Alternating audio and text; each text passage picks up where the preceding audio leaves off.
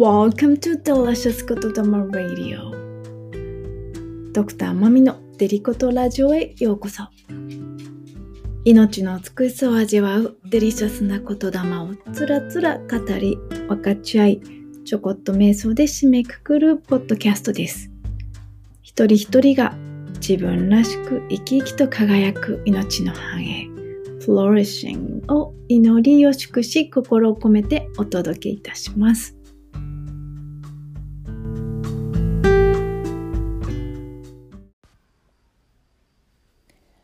それではデリコトンラジオ。6月のエピソード No.3 I deeply listen to myself. 私は深く私に私自身に耳を傾けます。ということでお送りしていきたいと思います。今月は愛の月ということでテーマは「もう愛のコミュニケーション、まあ、パートナーシップを通じてつながり深まる理解と世界ということで、まあ、ウェビナーも毎週火曜日に頼もしい素晴らしいゲストにお話を伺いながらそしてまた毎週月曜日にこのポッドキャストでさらに深め、まあ、第8チャクラ的にとかね抽象度を上げて、まあ、全体的にまあ、本質的にそこをこう見ながらつらつら語り分かち合いをしてきました。なので今月の第1回目ではでもそもそも分かり合えないっていう前提。第2回目はだからこそそれでも分かり合いたい。それでもつながりたい。それでも伝えたい。愛し愛されたい。だからこそ愛のコミュニケーションをとっていく上で聞くというところから。そしてまずはやはり自分自身とのコミュニケーションということで前回はお届けしました。なので今日はまたそこをさらに深く聞くというところに行くわけなんですけど、まあ、なぜそこに行ったかまあ本当にもうそういうふうに自分が今月のテーマはこれって決めたのがそもそもなんですけどあるまた本と出会ったんですねそれは私の尊敬するオプラ・ウィンフリーが、えー、ドクター・ペリーという精神科医と一緒に共著して最近出した本なんだけどその本の題名が「What happened to you?」あなたに何が起こったのっていう題名なんですね。これがどこから来たかっていうと、まあ、普通何かがあったりとか、えー、例えば分かりやすく言うとこう子供が学校で問題をね起こしたりとかすると「What's wrong with you?」っていう聞き方をするんですね。何が問題だったの？何がいけなかったの？っていう聞き方をする。で実際今医療システムにおいては何が問題なのかっていうのを探し当てるっていうのが、まあ、一般的になってるわけですよね。精神科医で言うと DSM-M っていうこう診断マニュアルみたいなものがあってこういう病気だとここがこういうアブノーマルだっていうのもそうだしけれどもこの本、まあ、特にそのドクター・ペリーはチャイルドトラウマ子どものトラウマの専門医でもあるからこそ研究で分かってきたことをオプラ自身のストーリーと盛り込んで書いてあるんだけれども実はその質問っていうのは「What's wrong with you?」っていう質問は的外れだっていうことが分かってきたんですよね。なぜなら今起こっている現象っていうのはやはり単に投影でしかないそれはどういうことかっていうと結局自分の世界観がそこに反映されている。その人の世界観にとっては要は当たり前というか予測できることがただ行われているだけであって着目するべきはどうしてそういう世界観が築かれてきてしまったのか。そのやっぱりそもそもそもそも論人と久しぶりに出てきましたけどやっぱりその最初の前提のところがそこを理解することが大事なんですよね。なぜならそこが分かったらあだからこういう世界観でこういうふうなことになっているんだっていうより良い理解認識が深まるからこそ分かるからこそ取れる行動であったりとか選択っていうのがあるわけなんですよね。逆に言うと分からないからそれができない。分からないから誤解が生じる。分からないままでするからこそ前回話したその当たり障りのないコミュニケーションになってしまう。触れ合わないからこそ一生交わないっていうこうスパイラルになっていくわけなんですよね。けれどもそこでやはり触れ合う。そこで正しい認識を深めていく。そのために聞いていく。そのために正しい質問を投げかける。ということで「What happened to you?」まあ、これは本当に全てつながるっていう上で、まあ、ウェビナーでもご紹介してますしラジオでも以前お話ししたかなと思うんですがハーバード大学でま80年近く続けられている研究があります。それは人の幸福で健やかな人生において何が一番大切かっていうのなんですけど、まあ、もう答えすぐ言っちゃいますが信頼における人間関係それがたった一人でもそういう人がいればそのような人生につながっていくっていうことが分かってるんですよね。でじゃあその50代の時の人間関係がだからこそ80代の健康状態に反映するっていうことも分かっているしじゃあその50代の時の人間関係っていうのは結局その信頼できるできないそういったあり方っていうのは子供時代の両親との関係その生まれ育ちに大きく関わっているっていうことも分かっています。だからこそそこでどんなことがあったのか何があったのかっていうことを正直に正しく理解しておく認識しておくっていうことが非常に大事になってくるわけなんですよね。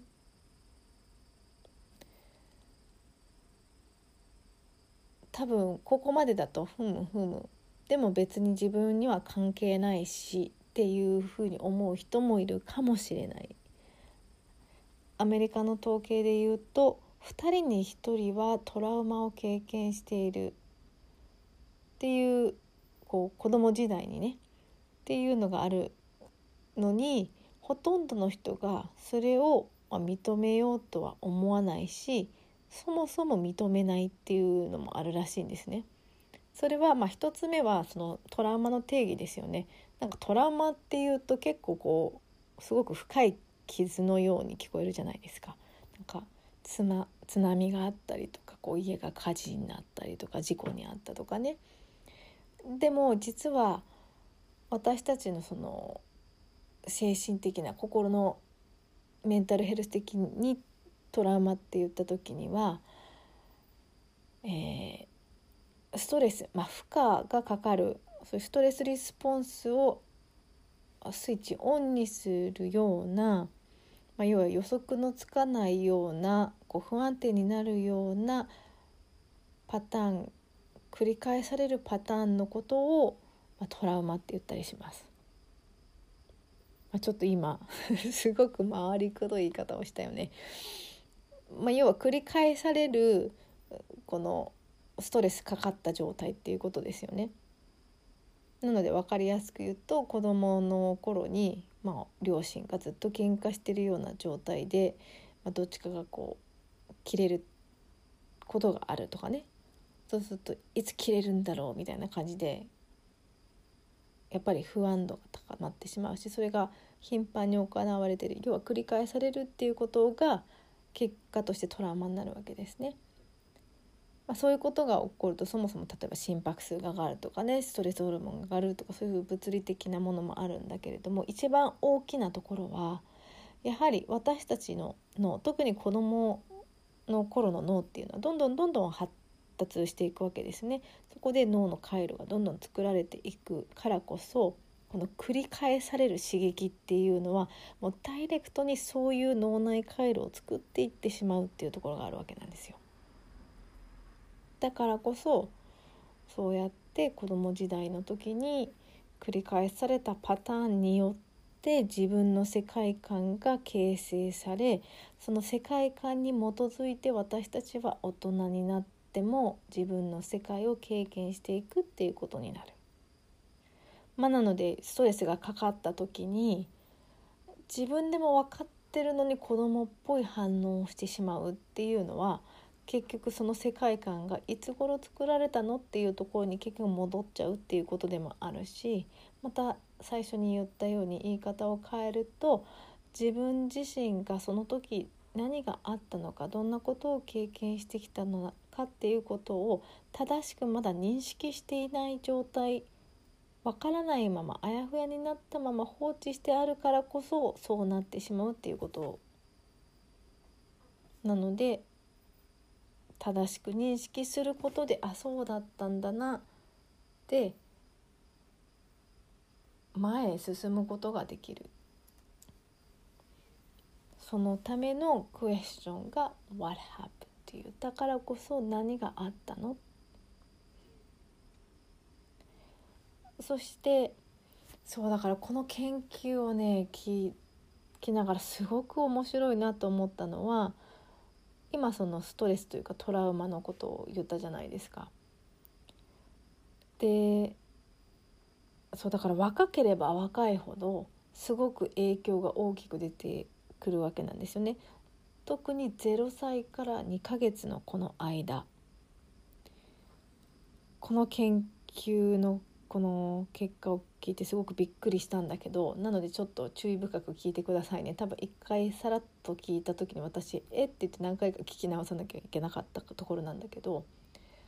0歳から2ヶ月の間にそういうトラウマを経験してその後12年間一切そういうトラウマ的な状況には置かれていなかったグループと0歳からその2ヶ月同じようにトラウマを経験しさらにその12かあ12年後もずっと引き続きトラウマを経験したグループを比べた時に前者のグループの方がさらにその後の問題行動につながっているというデータが出たんですね。え？って思いません？トラウマの時期が減ったら少しは軽くなるんじゃないの？って思うでしょ？でもそうじゃないんですよ。やっぱりそのいつそのトラウマを経験したかっていうのが大事でやっぱり早ければ早いほど本当にどんどんどんどん脳が作られている時だからこそそれがこう固定されていくむしろその後同じような状況がずっと続くと理想的ではないけど安定した状態になるわけですよ。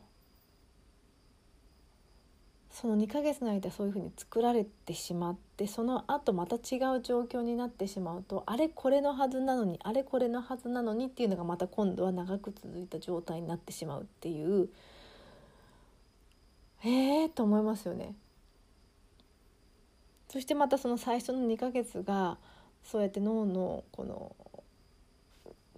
発達において、まあ、急激に発達するっていうのもあるしあとは言語化されてないっていうとこが一番多分大きいですよねまだ話さないから要はなんとなくで感情的にもしくはその波動的にそのままこう吸収してしまうからその後整理しづらいわけですよね。もし子供言葉で名前とかがついてたらこんなことあんなことって言えたはずなんだけどそれさえもできない状態だったからもう本当にスポンジのように吸い込むしかなかった。でここまで言うとなんかこう荒探しというかね間違い探しなことを言ってじゃあもうどうしようもないのかその自分のトラウマしたところでじゃあどうしようもないんじゃないかって思われてしまうかもしれないんですけどもちろんそうではないんですね。っていうことはまたその逆もあって、まあ、これは多分子育てとかそういうところに活かせるとは思うんですけどだから愛情を注ぐ子供に愛情を注ぐっていう上ですごく大事なのはそのなんか年に何回一緒に旅行行くとかねそういうことではないんですね。子供にとって愛というのは親の子供に対する感情ではなく子供に対して取る行動であるということを理解するのがまず大事だっていうふうにドクター・ペリーは言っていて、まあ、なぜかっていうとさっき言ったように繰り返して何度も何度も同じこの刺激を与えることでこの神経回路が脳内のその神経回路が育っていくわけなんですよね。そうやってその回路ができるからこそそこにそういう信号が発せられることでそういう感情がうまく生まれてくるというか分かるようになってくるだから子どもの頃にその愛情を親が注いでくれてるっていう風に感情表現では分からないわけですよまだ。だから毎日5分でも本読みの時間を取ってあげるとかねハグをするとかねそれを繰り返すことで脳内回路私は愛されてる脳内回路ができるからこそ効果的っていうのがあるんですよね。まあ、だからこのドクター・ペリーはアメリカの今プログラムにおいてホームビジットプログラムみたいなのをこういろいろ促進しているんだけど定期的にそのお家にね行って子どもたちとこう何て言うの？時間を過ごすそういう専門家を送るっていうようなプログラムですね。そのもちろん親が一番いいんだけどそしてまただからこそケアギバーが何度も何度も変わっちゃうっていうのもこうストレスになってしまうからそれは避けたいところだけどやっぱりこう一定の人がそうやって繰り返し繰り返し愛情表現を伝えるっていうことをするのはすごく有効だしそれが母親でも母親でなくてもいいっていうことなんですね。それでもその愛情回路は育つだからそういう、まあ、プログラムがね行われているからこそその方が例えばやっぱりそういうふうに子どもの頃にネガティブな世界観を作ってしまってその後犯罪を起こすようになってからもしくは例えばドラッグだったりとかねを使うようになってしまってからどうにかしようって言ってもやっぱりすごく大変なわけですよねいろんな意味でコストもかかってしまうし。だからそういう、まあ、 early intervention って言ったりするんだけど早いうちにこの手を打つ。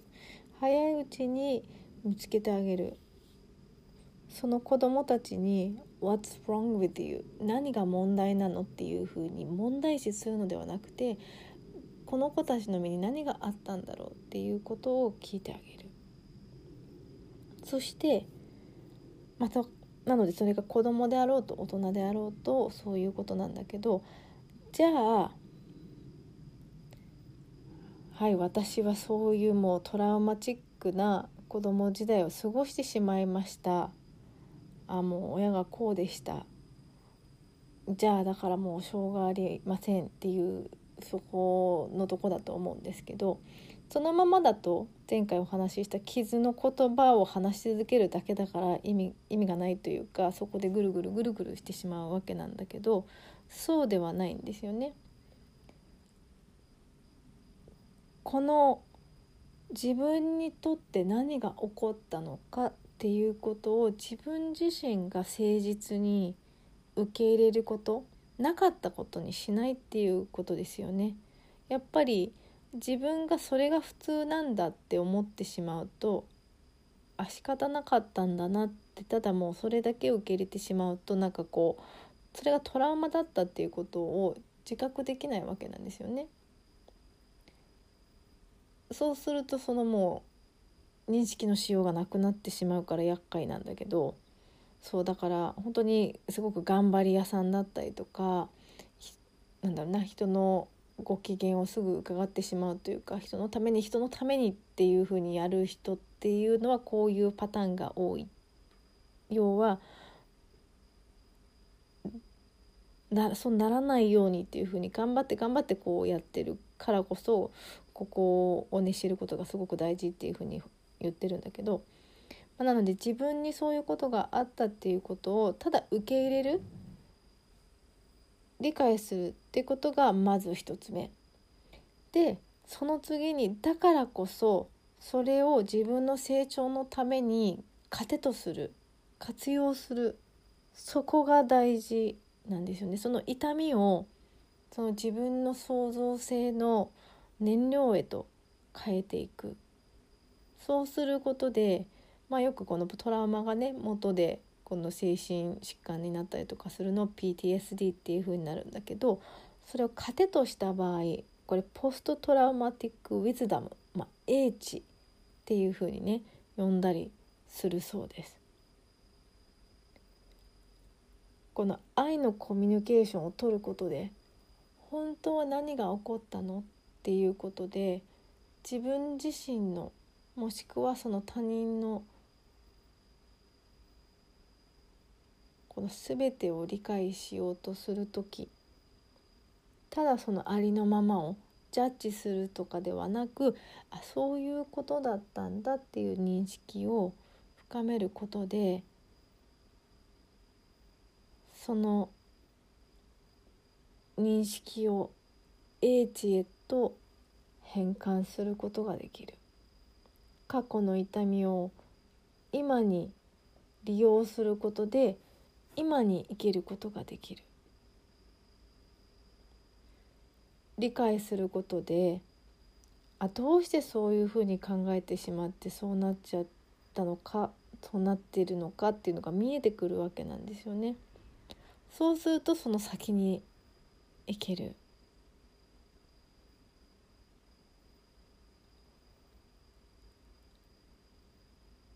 それってすごくないですか？これは私自身にとってもそうだしやっぱり私が例えば親とのコミュニケーションにおいてもなんでそんそうなの？っていうふうに思うことがあった時にあなたの身に何があったの？昔っていうところをちょっと掘っていくとあそんなことがあったの？っていうだからそうなんだっていうのがこう分かってきたりするんですよね。まあ、とはいえそれは言い訳にはならない。自分においてはこういうことがあった。そうやって認識していくこと。でねそうその結局だから深く聞いていくっていうことになるんだけどこれがまたそう今日夏至のタイミングで私愛読しているチベットの生と死の書をまあ、感読したわけなんですよ。で今言ったことと結局やっぱり同じことを言ってるんですよね。この感情の本質を真に理解することこそが、まあ、悟りの道下脱への道であり、まあ、前進することになるっていうもう心に起こっているものは全てもう自分の中にあるものの反映でしかないこのある意味感情をキャッチすることで自分の本質に気づくきっかけへとつなげることができる。まあ、だからそう考えると本当にいい悪いではなくて今自分がどういうふうに感じてるんだろうっていうことから自分は誰なのかっていうことがさらに明確になっていくっていうことにもなるしなので私の尊敬するティック・ナハンは深く聞くたったそ一つの理由なんで私たちは深く聞く必要があるのかそれは相手にその苦しみを軽減するチャンスを与えるためだっていうふうに言ってるんですよね。まあ、自分自身にとも言えますよね。認識してなかったから理解できていなかったから分からなかったからこそ苦しませてしまった苦しんでしまっていたっていうことなんですよ。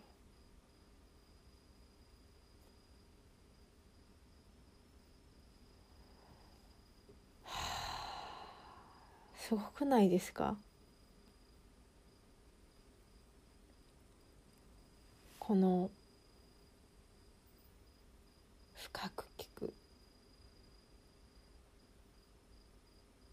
まず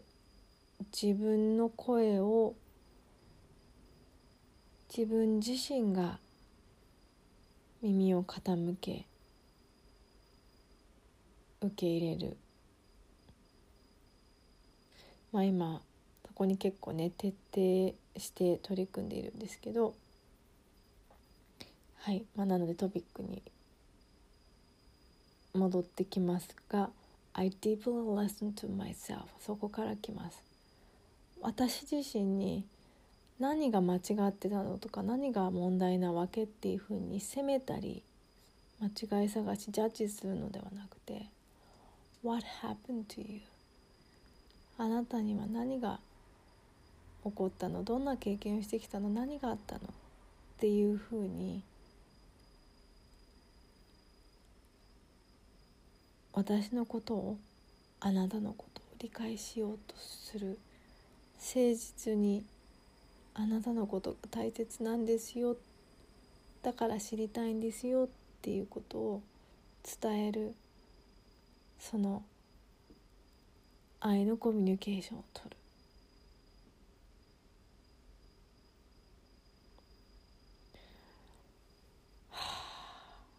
またうるっときちゃいました。では最後に、えー、そうすることでたどり着く場所がだからここなんだろうなっていうのがそのチベットの生と死の書の最後締めくくりのところの、まあ、描写がそうじゃないかなと思ったのでそこを、えー、シェアして、締めくくりたいと思います。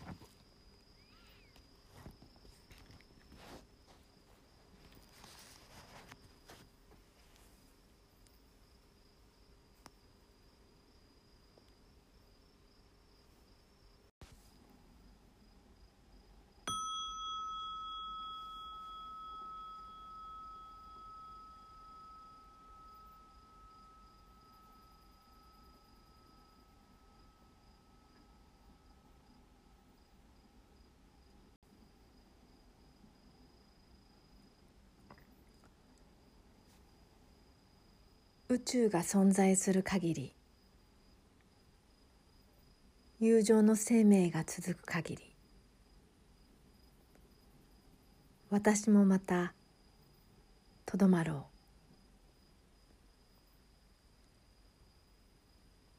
世界の悲惨を払いのけるために。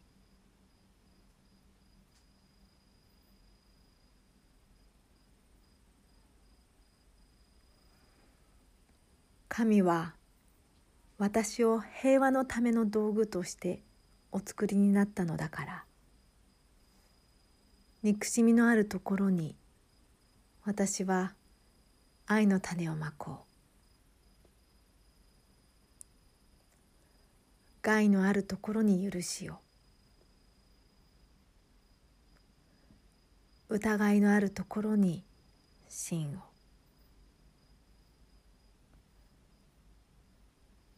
絶望のあるところに希望を。闇のあるところに光を。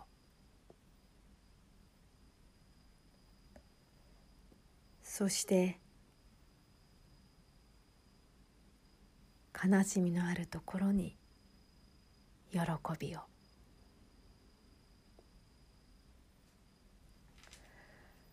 おう。聖なる主よ。願わくは力至らなる私でも。慰めるほどに慰められんことを。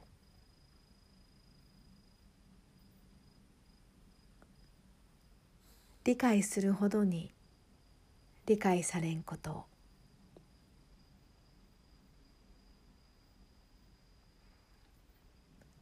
愛するほどに愛されんこと。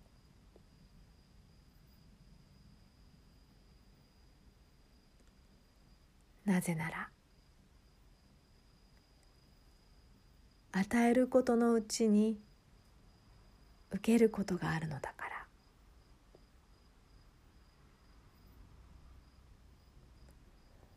ら。許すことのうちに許されることがあり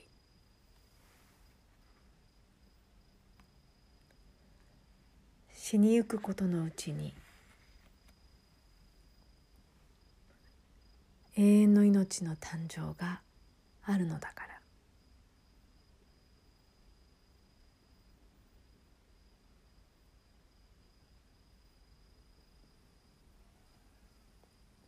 すべての存在に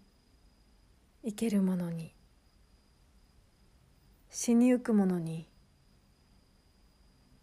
死したものに捧げよう。今この瞬間に死のプロセスにあるすべての者たちの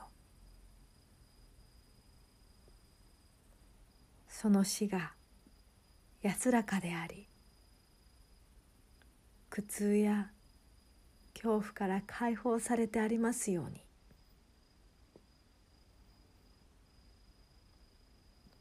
今この瞬間に誕生しようとしている者たちがあるいは人生と格闘している者たちがブッダたちの過去に力づけられんことを教えに出会わんことを。そして知恵の道を歩まんことを。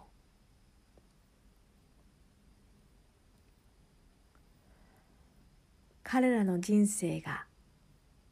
満ち足りて実り多くあらゆる悲しみから遠くあらんことを。すべての人々がここから豊かで限りない恵みを引き出さんこと。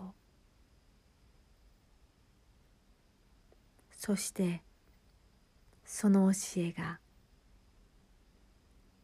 彼らの心と精神に変容をもたらさんこと。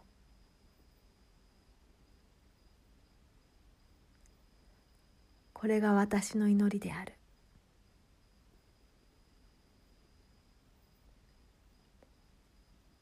六道世界にあまねく一つ一つのすべての命がもろともに大いなるブッダの境地に至らんこと。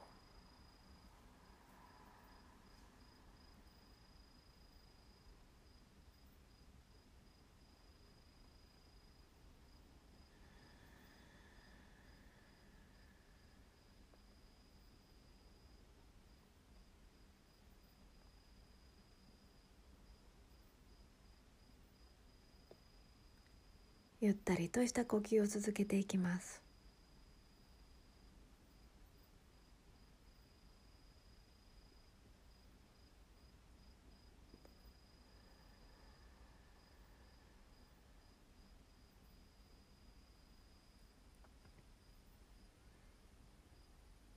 そしてあなたにこれまでどんなことが起こってきたのか。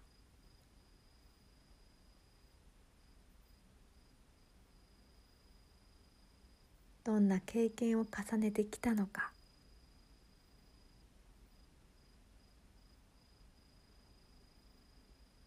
振り返ってみてください。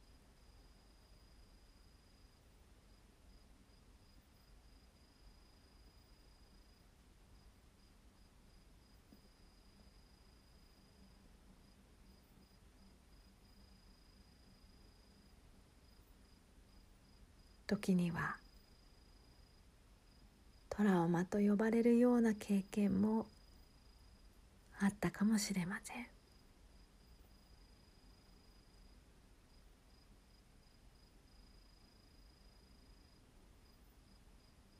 こんなはずじゃなかったのにこうだったらよかったのに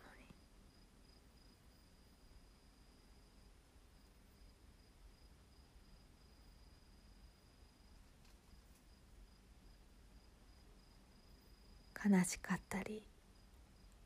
悔しかったり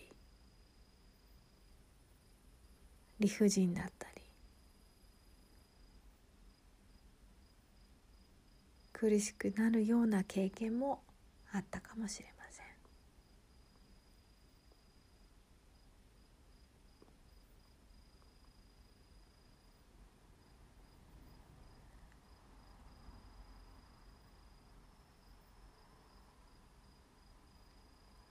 慈しみの心と愛の視点を持って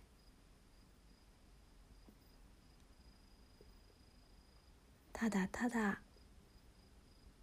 深く耳を傾け見つめます。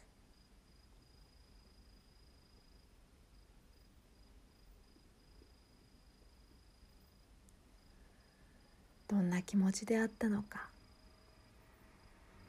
共に寄り添い今ここに感じます。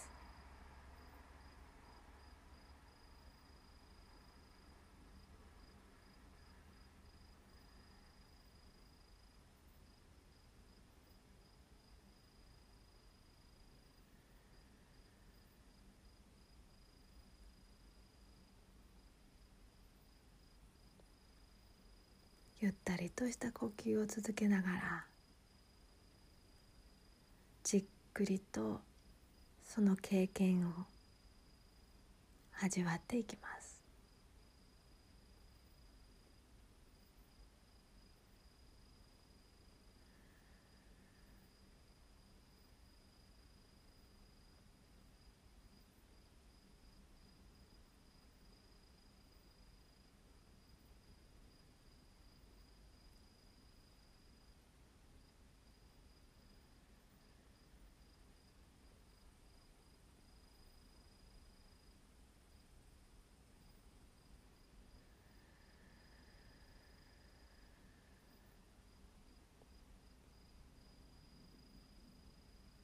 慈愛の心であるがままを受け取り抱きしめます。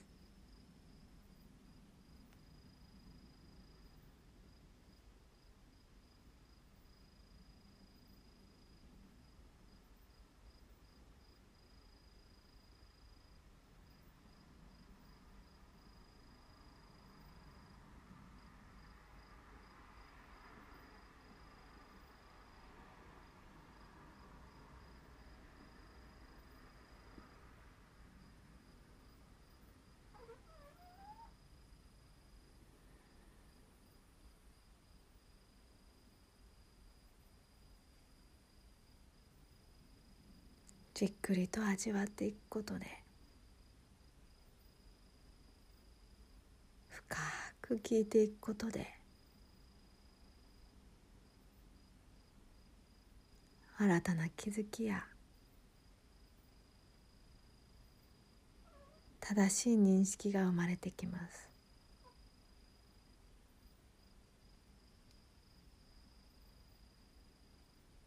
これから活かせるあなたの家庭と変容していきます。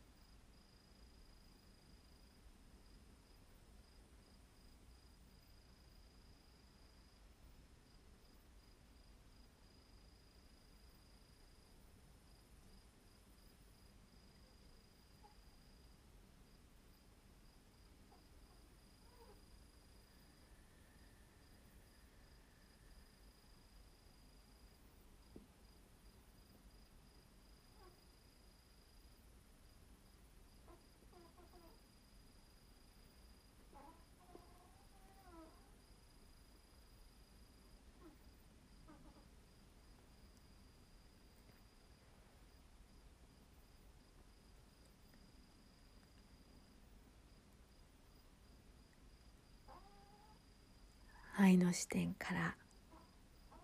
しっかりと見つめ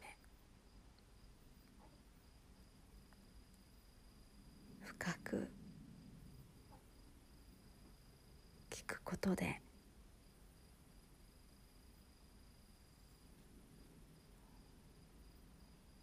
慈愛と光で全てを受け入れ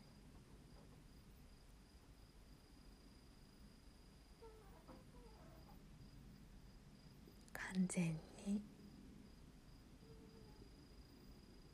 満たされました。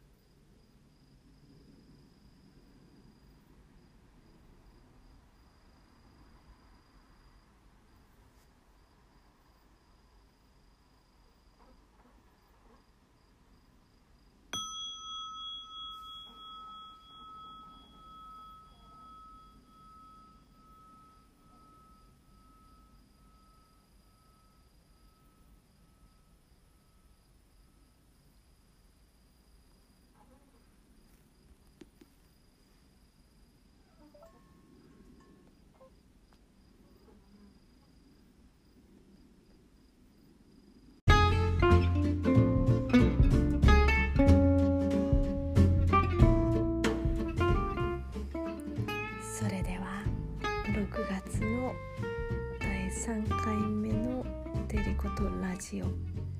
I deeply listen to myself 私は深く私自身に耳を傾けます。What happened to you? あなたに何があったのか？正しく深く認識するからこそ